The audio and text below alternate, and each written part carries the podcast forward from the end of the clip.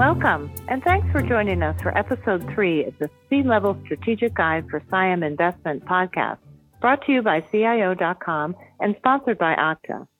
I'm Barbara Call, Senior Director of Content Operations and Strategy with IDG. In our last two episodes, we defined customer identity and access management and explored the many challenges facing today's CIOs and CSOs. We also introduced the CIAM maturity curve, which can help organizations determine where they fall on the spectrum. And we outlined phase one on that scale, which we refer to as basic. Today we'll be exploring phase two, automated. I'm joined today by Keith Casey, API problem solver at Okta. Welcome, Keith. Thanks, Barbara. Uh, great to be here again. So let's start with a quick refresh um, to outline our working definition of customer identity and access management, and also maybe a quick recap on phase one. Yeah, absolutely. So customer identity is really applying a lot of the uh, what we would call the workforce concepts of making sure people can sign in to the right things and the right organizations, the right locations, and get access to the right things for the right amount of time.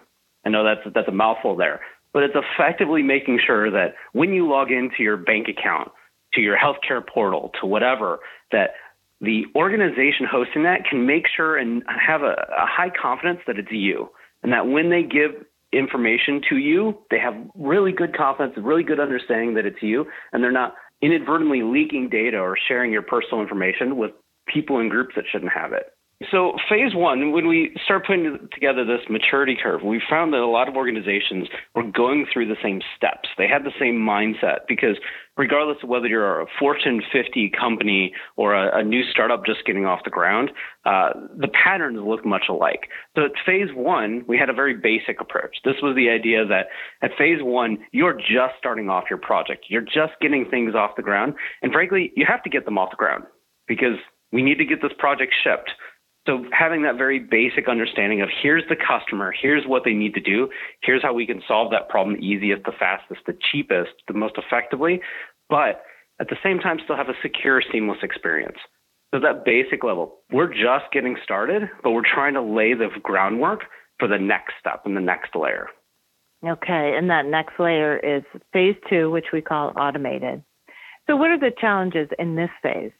Oh, the, the challenges are actually they're good and they're bad. So the challenge, the biggest challenge we have is that if we did phase one successfully, if we launched our product successfully, we have users.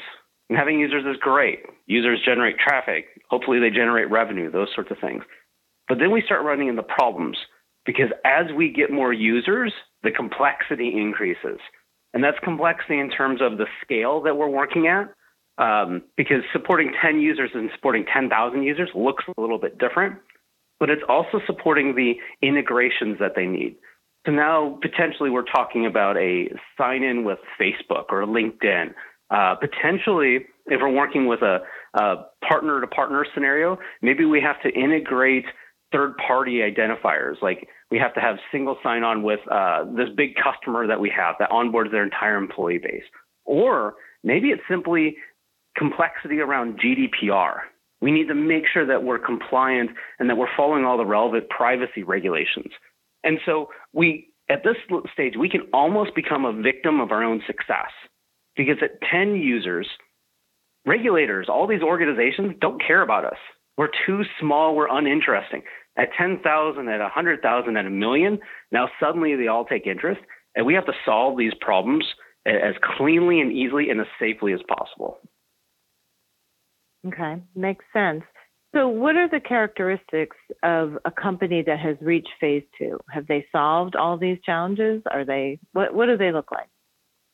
Uh, no, they they haven't solved all these problems. They're they're thinking about it. They're th- this thing is about to to hit them, to ambush them, and and to bite them. Because frankly, when the team started, the team's primary goal, and I think Swaroop talked about this, the the primary goal for that team was to ship.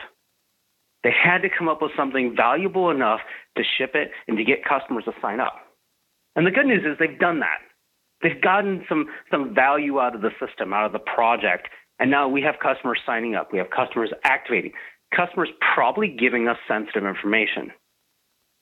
The problem we run into is that the team that could ship something valuable isn't necessarily the team that understands all this, this regulatory aspects and that they understand how do we connect to all these different protocols and all these other systems that frankly we don't deal with on a day-to-day basis. And once again, th- this applies whether we're a, a Fortune 50 company, uh, you know, some of the biggest organizations on the planet, or whether you're that small group of developers working out of the spare bedroom launching their first project. The, the characteristics are very similar across the board there. All right, that's helpful. Thank you. So let's talk about what are the solutions and then what are the associated benefits with those solutions? Yeah, absolutely. So we, we look at the problems of uh, the scalability of the user management. We start thinking about the, the protocols and the connections that we have to start connecting to other parties, whether that's a partner play or whatever. Uh, and we have to start thinking about the regulatory aspects. So we, we need to kind of layer those together. So first of all, I always think about the, the scaling first. Because if if we're not online, if your application is not online, you won't get more users. And realistically, security isn't an issue because you're offline. So we I always think about scalability first. We need to make sure that we're there to support our users. Once we have that, then we need to think about how do we make sure that the data that we have or the data that we're trying to collect is secure. So at that point, I always try to layer on um, things like password security, password complexity, try to make sure that, uh, GDPR is respected, CCPA is respected, making sure that we know all the data that we have, we can connect back to specific users, or we're anonymizing it, we're scrubbing it so it can't be connected to any user. And then once we have that, then layer on the, the, the connectivity to other systems. So I always call this step automating the more we can automate, the more we can do these things at scale, makes it easier for us. Because remember, at phase one, we're that small, scrappy group of developers, that small, scrappy team just getting off the ground. Odds are we're not far from that anymore. Maybe we've added a few people to our team, but we still we're starting to work at a level that our team isn't necessarily prepared for. You know, when we go from 10 to 10,000 to 10 million users, we need to think about how do we connect all these things at scale because frankly our team can't handle it otherwise. So I always push uh, open protocols there to make sure we can connect everything out of the box. I always think about uh, say, things like automated provisioning, lifecycle management. The more we can automate and build business rules behind this that then turn into code and turn into automation, the better off we're going to be. Okay, that's great. Um, any other best practice advice you would offer our listeners? Yeah, uh, actually, one of my sort of principles on the, the data security side of things is let's let's be smart and careful about the data we collect. Frankly, if we don't need that data, let's not collect it. It can't be breached if we don't have it. That's a quick and easy way to simplify a lot of compliance problems. But once once we start thinking about that, we need to think about the, the components behind the scenes of not just our applications, but what's powering our applications. Is it just uh, servers and containers, or is it APIs? Whichever one we're doing, we have to make sure that those are locked down also. Then behind those APIs probably are servers and containers. So we need to make sure that that layer is locked down too. So we have to start thinking of this as a, a fractal kind of situation where every layer, every component, no matter how deep you go, also needs to be secured.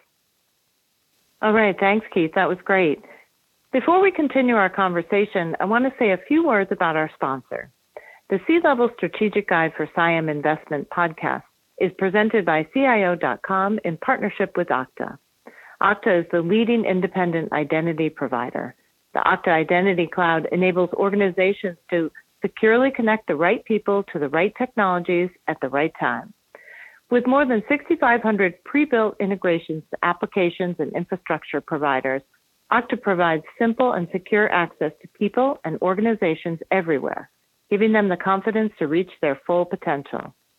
More than 9,400 organizations, including JetBlue, Nordstrom, Siemens, Slack, T-Mobile, Teach for America, and Twilio, trust Okta to help protect the identities of their workforces and customers. Visit Okta.com. Now back to our show.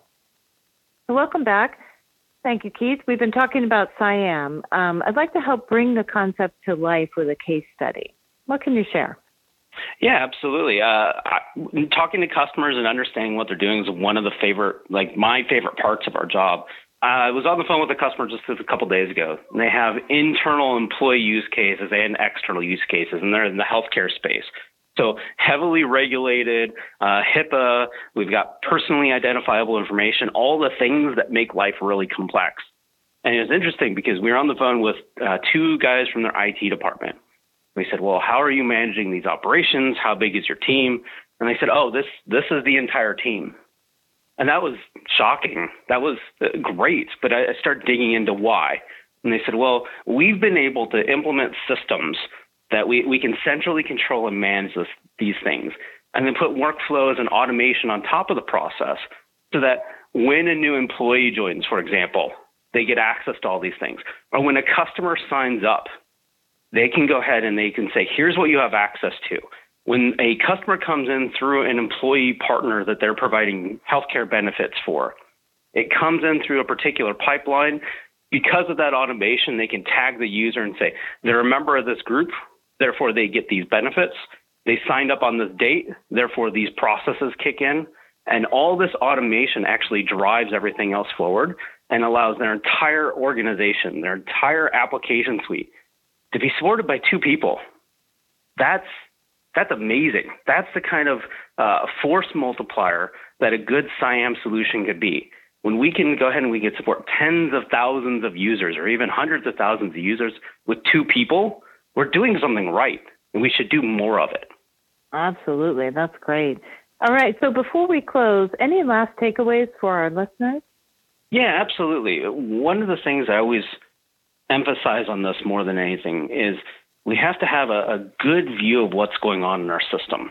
We need to understand how are how are customers using our system? What are they doing? How how quickly are they getting activated? And the more insight we have to that, the more we can do whether that's automation like I'm talking about, whether that's layering in the intelligence and the um, sort of machine learning aspects that Sarupa, I think, we'll talk about next, uh, whether that's just understanding what anomalous or bad behavior looks like so we can take security response to it. The more we understand, here's our hard customer, here's what they need to do, here's what why they're doing it, I think is immensely valuable. We need to focus on that. But at the same time, if we're not respecting the privacy, if we're not respecting the regulations, we're doing it wrong. So we absolutely need to do all that, but do it securely in a way that uh, solves our problems and doesn't create additional ones. All right. Thank you, Keith. This is a great discussion. And thank you to our listeners for tuning in. I hope you've enjoyed this episode in our The C Level Strategic Guide for CIAM Investment podcast series. And I encourage you to tune in for episode four, where we'll explore phase three on the maturity curve, adding intelligence to your CIAM strategy.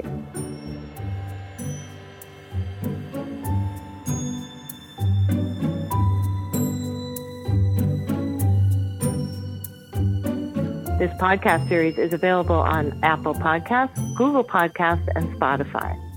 For more information, please be sure to visit okta.com. For IDG and Okta, I'm Barbara Call.